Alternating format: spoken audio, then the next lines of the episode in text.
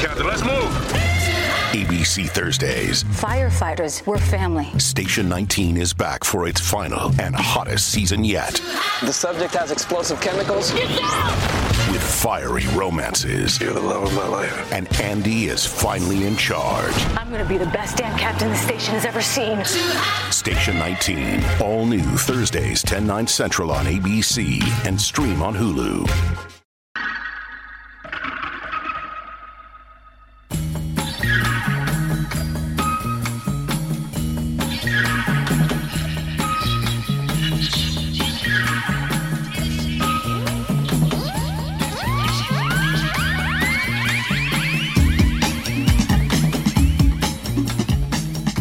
Hello and welcome. You're listening to Fourth Estate, the show where journalists talk journalism. Coming to you from 2SER in Sydney on Gadigal lands of the Eora Nation, right across Australia on the Community Radio Network, and directly to your device across the globe via podcast. My name is Anthony Dockrell.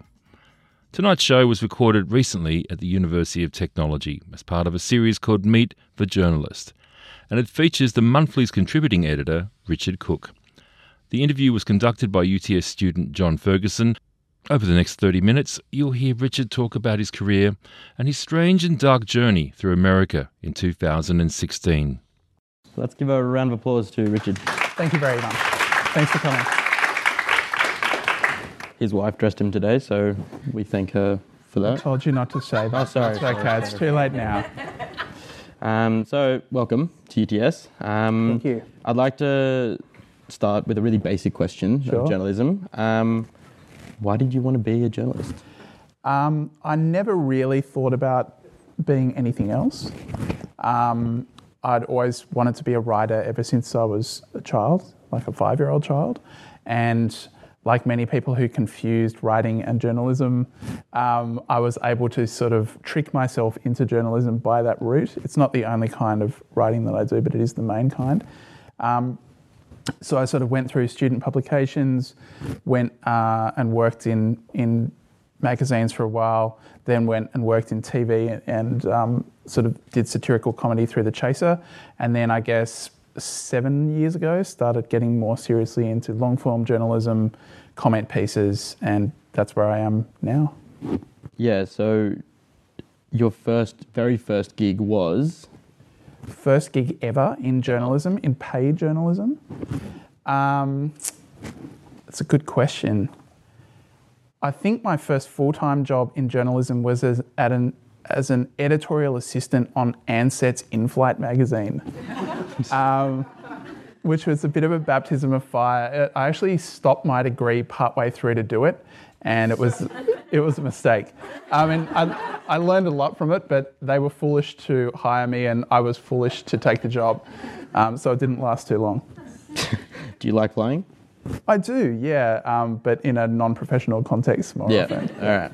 Okay. So actually today we had a meeting with some of the some of the students had a meeting with the heads of journalism and kind of just discussing what works in a course and whatnot. We're talking about graduating. So we do realize that it's a lot harder for student graduates like us to like get into the industry um, because it's such a uh, ambiguous kind of situation. You've got Yes. you know multi-platform, you've got digital media, you've social media. By ambiguous, I think you mean carnage, but um, You are very dramatic in your writing, so I'd take that. I'd take that.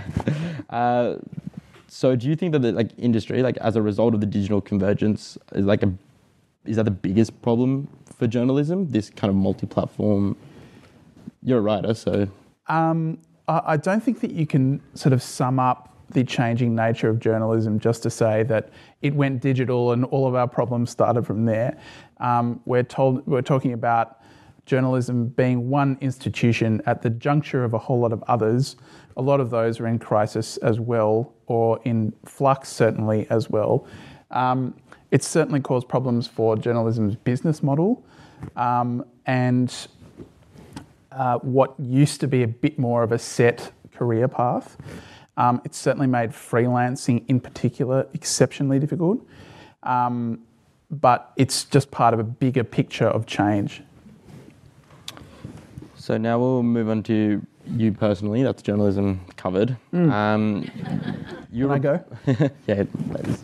Uh, you have reported on such a broad spectrum of topics within America, especially uh, recently. It ranges from mass shootings to the Me Too campaign, or the Me Too movement, and the election of Trump. And I'm, I really want to get into all of them at once, and I will grill you about them. But uh, first of all, what is your process of finding a story, or even like a fresh angle to a story? Uh, it, there are so many varieties of, of ways that stories kind of come to me, and that um, some of it's just proximity. So I was in Washington, I was actually in Silver Spring, Maryland, when there was a mass shooting in Annapolis, Maryland, um, which is, you know, only sort of 90 minutes away. So it, I felt I should just go there. You know, that was just an on the ground piece of reporting. Um, sometimes, I mean, I read a huge amount of news material. There, there are a lot of writers, you know, Truman Capote is an example, who would start the day by reading every newspaper. I don't read every newspaper, but I read a lot. Um, I eavesdrop. I get stories through that sometimes. Meeting people, although that's probably less common than it used to be. Um, and also sort of ideas that, that come to me sometimes about old stories and just thinking, okay, well, what would, you know, how did this happen? I'll, I'll observe something and think, okay, what's the origin point of this observation? So it's a, it's a very wide variety, yeah. So this kind of feeds into the long form journalism, which you write for the monthly Yeah. and those kind of things. Um, these articles can be almost 4,000 words long. Uh-huh. It's a really long piece, um, Well, they can be 10,000 words long, but um, extremely long. yeah, Long. sometimes longer. Uh, why is this form, form of journalism important or maybe needed? And why are you writing these articles? And when you write them, who's the audience that you imagine reading these pieces? I think it's, uh, I, I sort of hesitate to say it's important with a capital I, uh, as in more important than another form of journalism. I think the strengths of long of long form are first of all you can fit a lot of information into the story, right? You know, just by the number of words you can you can fit a lot more data in. Um, you can also put the data together in a way where someone who doesn't know anything about it um, can come away with with a fair bit of knowledge about it, um, and you get paid more as a freelancer. Like that's that's seriously very important. You know, if you're going to spend weeks or potentially months researching a piece, you can't be paid six hundred dollars at the end. Um, I guess that kind of leads us to obstacles of having to write these long form pieces. So, what is the biggest obstacle for you to li- write a long form investigative journalist piece? Is it that the paycheck Where not- do you start? yeah. Um, time uh, is very important. So, you know, in Australia in particular, in the US, people are often commissioning, you know, six months, even more in advance. They'll have a very clear idea and they'll have a process set up where you'll be able to work on a story um, throughout that six months. That's less common here. It's not, it's not impossible, but it's harder. Um, it is very hard to invest a significant amount of time and and money. You know, I think a, a very significant difference that people have kind of underestimated is how much more expensive it is to research a story now than it used to be. I mean, if you go back, say, 30 years ago, people were living in hotels because it was cheap. Um, now, an absolute minimum cost uh, in the United States, if you're on the road doing a story, would be something like 100 US, uh, 100 Australian dollars per day in accommodation. That's a shared B&B. That's a, a motel that you won't get shot at, you know. And, and a motel where you might get shot is a 20% discount on that. So um, another, another impediment is just uh, access and you know the, the number of layers that you have to go through to speak to the people even sometimes to do quite basic things. Um, so when i was in florida i was looking at a couple of important congressional districts right? Um, and i wanted to find out something very very basic. Where could i see a candidate speak? When were they when were they giving a, a policy stump speech right um, answering that question took me six days. Um, I spoke to more than 30 different people working on the Democratic camp. It actually became a story about how disorganized the Democratic campaign was. I drove all over Miami going to um, field offices to try and meet the right person. This is, you know, very, very fundamental. What is really supposed to be journalism 101? What does a politician believe? What are you voting for? And what was striking to me was that there were almost no other journalists there at all. These are, you know, incredibly important swing districts for the midterm elections, really the sort of places that decide, you know, the future of politics in America and the world. And there weren't even local Florida journalists there doing this kind of work anymore. Um, they, they honestly seemed really surprised to see me and didn't know quite what to do with me. And this is a form of journalism which was common not that long ago. Um, so when, when people talk about access, like another example I think of is, you know, some people might be familiar with the famous long form story, Frank Sinatra has a cold, right? This is all about Gay Talese not having access to Frank Sinatra. The 1960s version of not having access is sitting in a room with Frank Sinatra and no minder for three days, as long as you don't talk to him in person. You would never get that anymore. It's impossible. You, you might get it under very, very strict circumstances. You know, we're talking about a time not that long ago in journalism where people like Hunter S. Thompson were just having conversations with President Nixon. All that is gone. And the reality is that many, many graduates of communication courses are standing in between journalists and those people. I'm just going to jump a little bit, but I won't. Um, so, I guess, I mean, I've read your pieces on the midterm election, uh, this, these midterm elections, and then as well as your piece on nootropics, um, which is really quite interesting. Uh, weird, kind of a bit sci-fi esque. Yes. Yeah. Um, but you're touching on that, that America is just not what it used to be, and but also that it's a it's a completely different landscape from what I'm hearing to what we experience here in Australia. Maybe.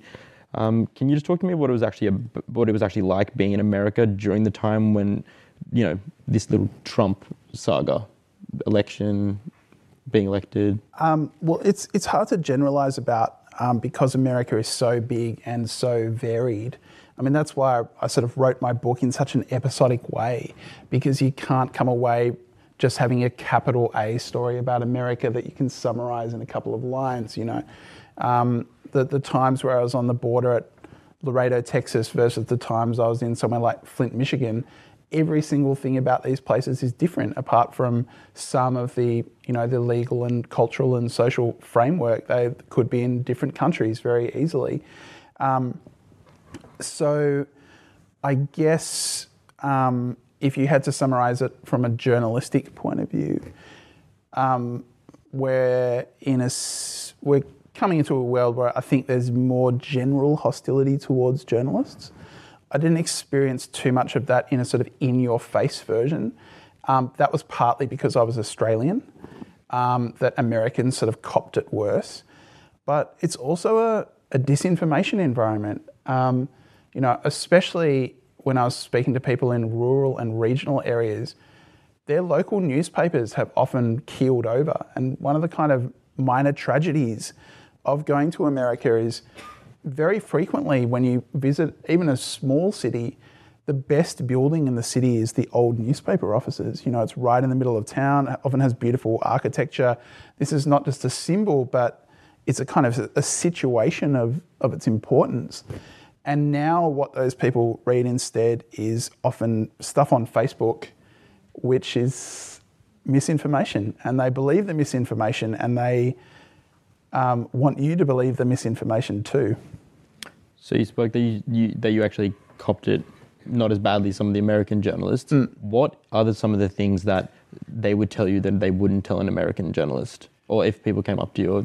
Um, I think it's more just reluctance to talk generally. And I mean, that doesn't mean that it's a non risk environment. Like, I was advised to buy body armor um, for some of the reporting that I did and did. Um, I wouldn't recommend doing DIY body armor, what buying off the internet and working out what caliber of gun you're going to be shot by, and how much that is worth to you because you know no one else is paying for it. Um, and look, I didn't end up wearing it in a hostile environment, but there were places where I was certainly aware of the fact that people didn't want me there. It's just a matter of kind of triaging that about when you leave, really. So I know that you couldn't like s- like summarize how it was under the Trump kind of election period and after, but could you give us an insight what it was like being on the ground with everyday Americans during this process? Well, again, it's it you know varies very very widely. Sometimes people would really take you by surprise. Um, you know, I, there's a part in that story where I describe being in Pahrump, Nevada, and going into a small casino in the middle of the day um, where it's all dark, and there was a woman wearing a kind of Notre Dame like college football shirt and getting hammered at the bar and playing video poker. And it turned out that she read the science journal Nature every night to go to sleep and knew all of this stuff about, you know, um, endocrinology and, and, you know, was very, very opinionated about Trump uh, in all kinds of unexpected ways. So it is easy to kind of go through and, and find yourself playing stereotypes, and you have to be careful not to do that. But other times it was just, you know, dealing with people who are very obnoxious. Um, you know, dealing with people who have an extreme antipathy towards illegal migrants and want to tell you about it all the time, sometimes past the point where you've stopped listening. So um, it's it's very varied. You know, it's the emotional experience of it is very very varied, and it's really reliant on who you're talking to and, and why. I think. Yeah. Would you say the spectrum's broader than here in Australia? Yeah, absolutely. I mean, it's it's hundreds of millions of people. There are more Texans than Australians, uh, so that gives you some idea of of the variety. Um, I think that probably Americans are a bit more passionate and engaged than than Australians are. Patriotic. Yeah, not just that, but I think that Australians can be quite apathetic, um, and very few Americans are apathetic. Um, so you'll you'll sometimes get more expressed variety. I guess would be one way to think about it. Australians might have to work a bit harder. So, moving on to the man himself, Trump. Um, You can't really discuss him without discussing the phenomenon of fake news. Yeah, um, it's interesting. I, the way that I said, I mean, the reason that I wanted to go to America and report was because I felt there was far too much reporting about Trump, and that there was this whole huge country that had led to him being in power and was still putting him in power, and I was hearing almost nothing about it, especially from Australian correspondents who are over there. Um, so I decided to go and try and see as much of that as I could. And then since I've got back, all people want to ask me about is Trump, um, which is fine. I mean, he's, he's interesting. I just don't think he's, he's that interesting or sort of the end of the, the story. Um, Trump is both a product of the media um, and someone who has gamed it very successfully. So, an important thing I think to understand about him is he's very market researched, if you know what I mean. Like, if you look at Trump's positions on all kinds of different policy issues, they've been all over the place. Someone pointed out Trump in the 1980s was most of the time just echoing what he read in the New York Times. And now he's echoing what he's watching on Fox, and he has this very unhealthy symbiotic relationship with Fox.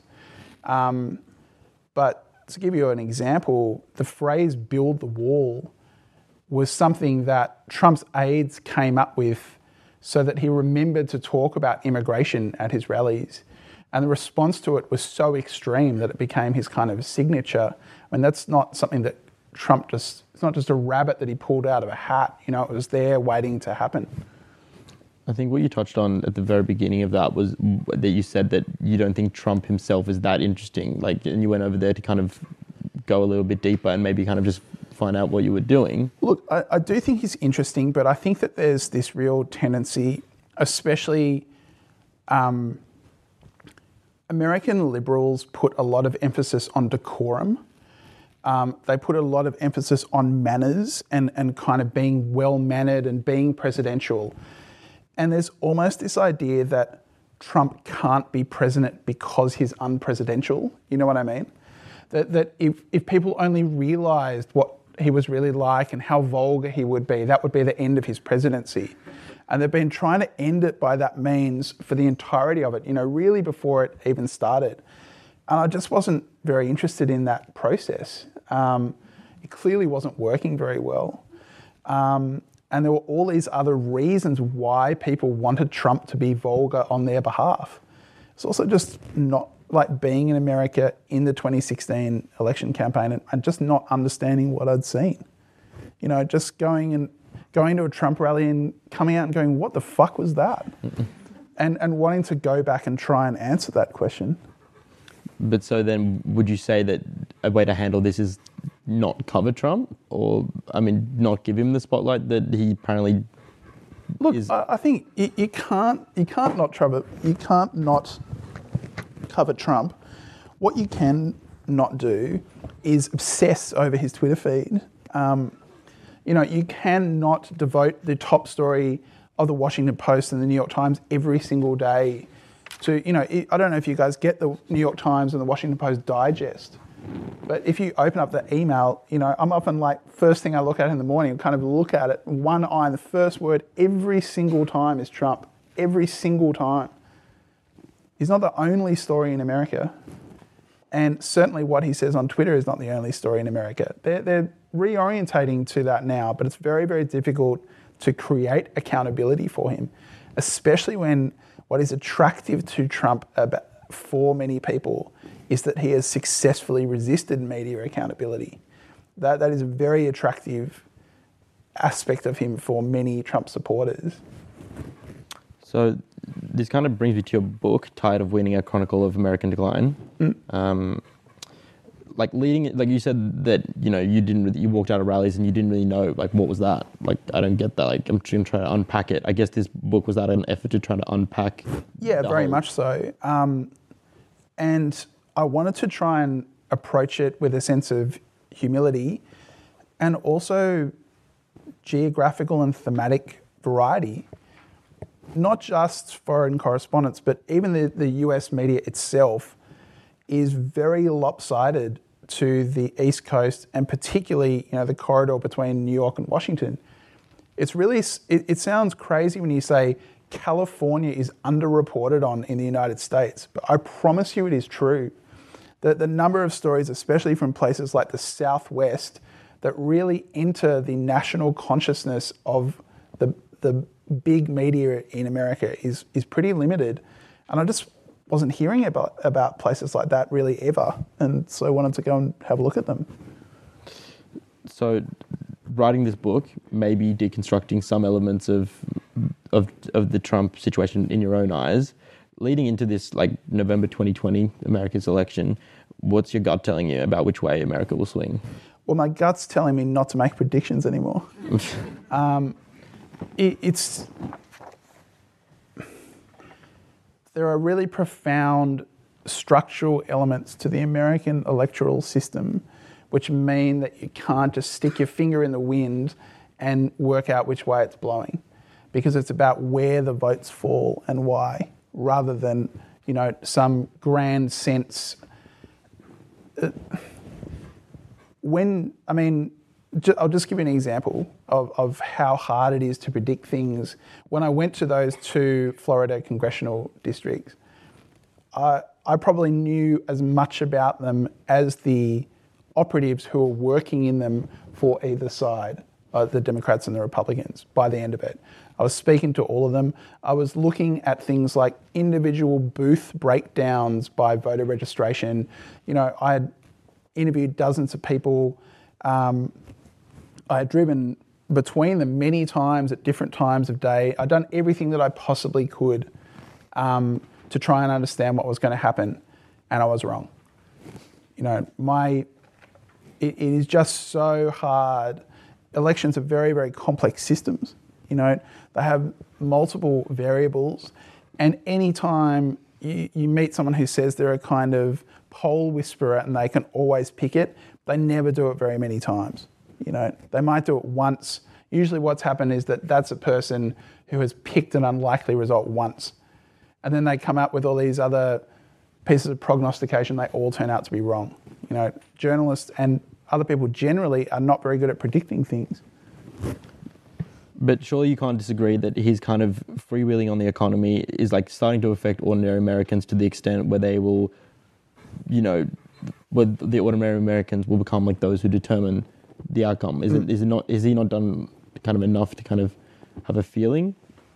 No, I mean, I'll give you. Um, at the moment, Trump's tariffs are really harming soybean farmers in particular. And they're harming soybean farmers in key states.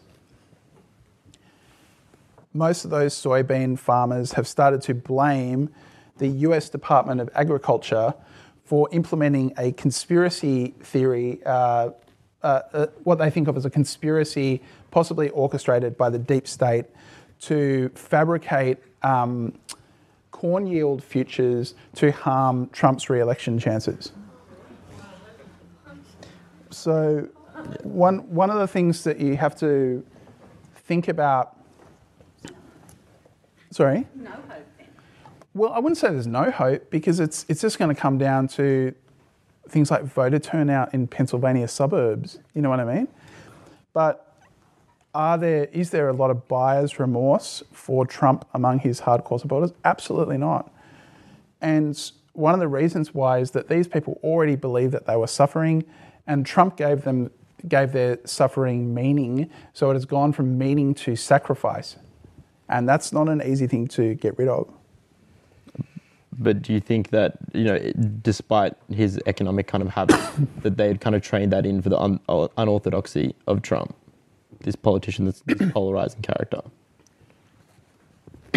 when I was in Pahrump, I'm not sure if I have to give a content warning for this example. Whip it up there. Okay. Um, so this is a local election. This is uh, sort of district level.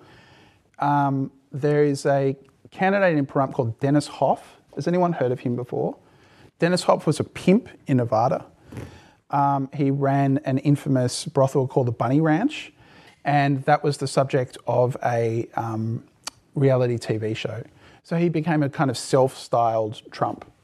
Um, you know, he called himself the Trump from Pahrump, and rode his coattails to win a Republican primary for office. Right. During the election, he died and he died in such a way that his name couldn't be removed from the ballot. And so what happens then is that that person can be voted for or voted against, and a committee will decide his replacement. Dennis Hof won that seat, so many people, a majority of people in Pahrump, were more willing to vote for a dead pimp than to vote for a Democrat. And there's a New Yorker story about how one of the people who voted for Dennis Hof, in those circumstances, was a former employee of his at the Bunny Ranch that Dennis Hof had raped. That gives you some idea of the level of antipathy towards Democratic candidates in the regional United States. To call them unelectable would be doing them a favour. That's where we have to leave the discussion. You've been listening to Richard Cooke talking about his career. He was talking with John Ferguson as part of the UTS Meet the Journalist series. You can find the full talk at the UTS website. And thank you for listening to The Fourth Estate. This edition was recorded at the studios of 2SER and heard across the country on the Community Radio Network. Make sure you subscribe to Fourth Estate on your favourite podcast app so you can hear us talk media, politics, and a few things in between. We'll be back with more next week, but in the meantime, you can stay in touch with us on Twitter. Our handle is Fourth Estate AU. I'm Anthony Dockrell. Thanks for listening.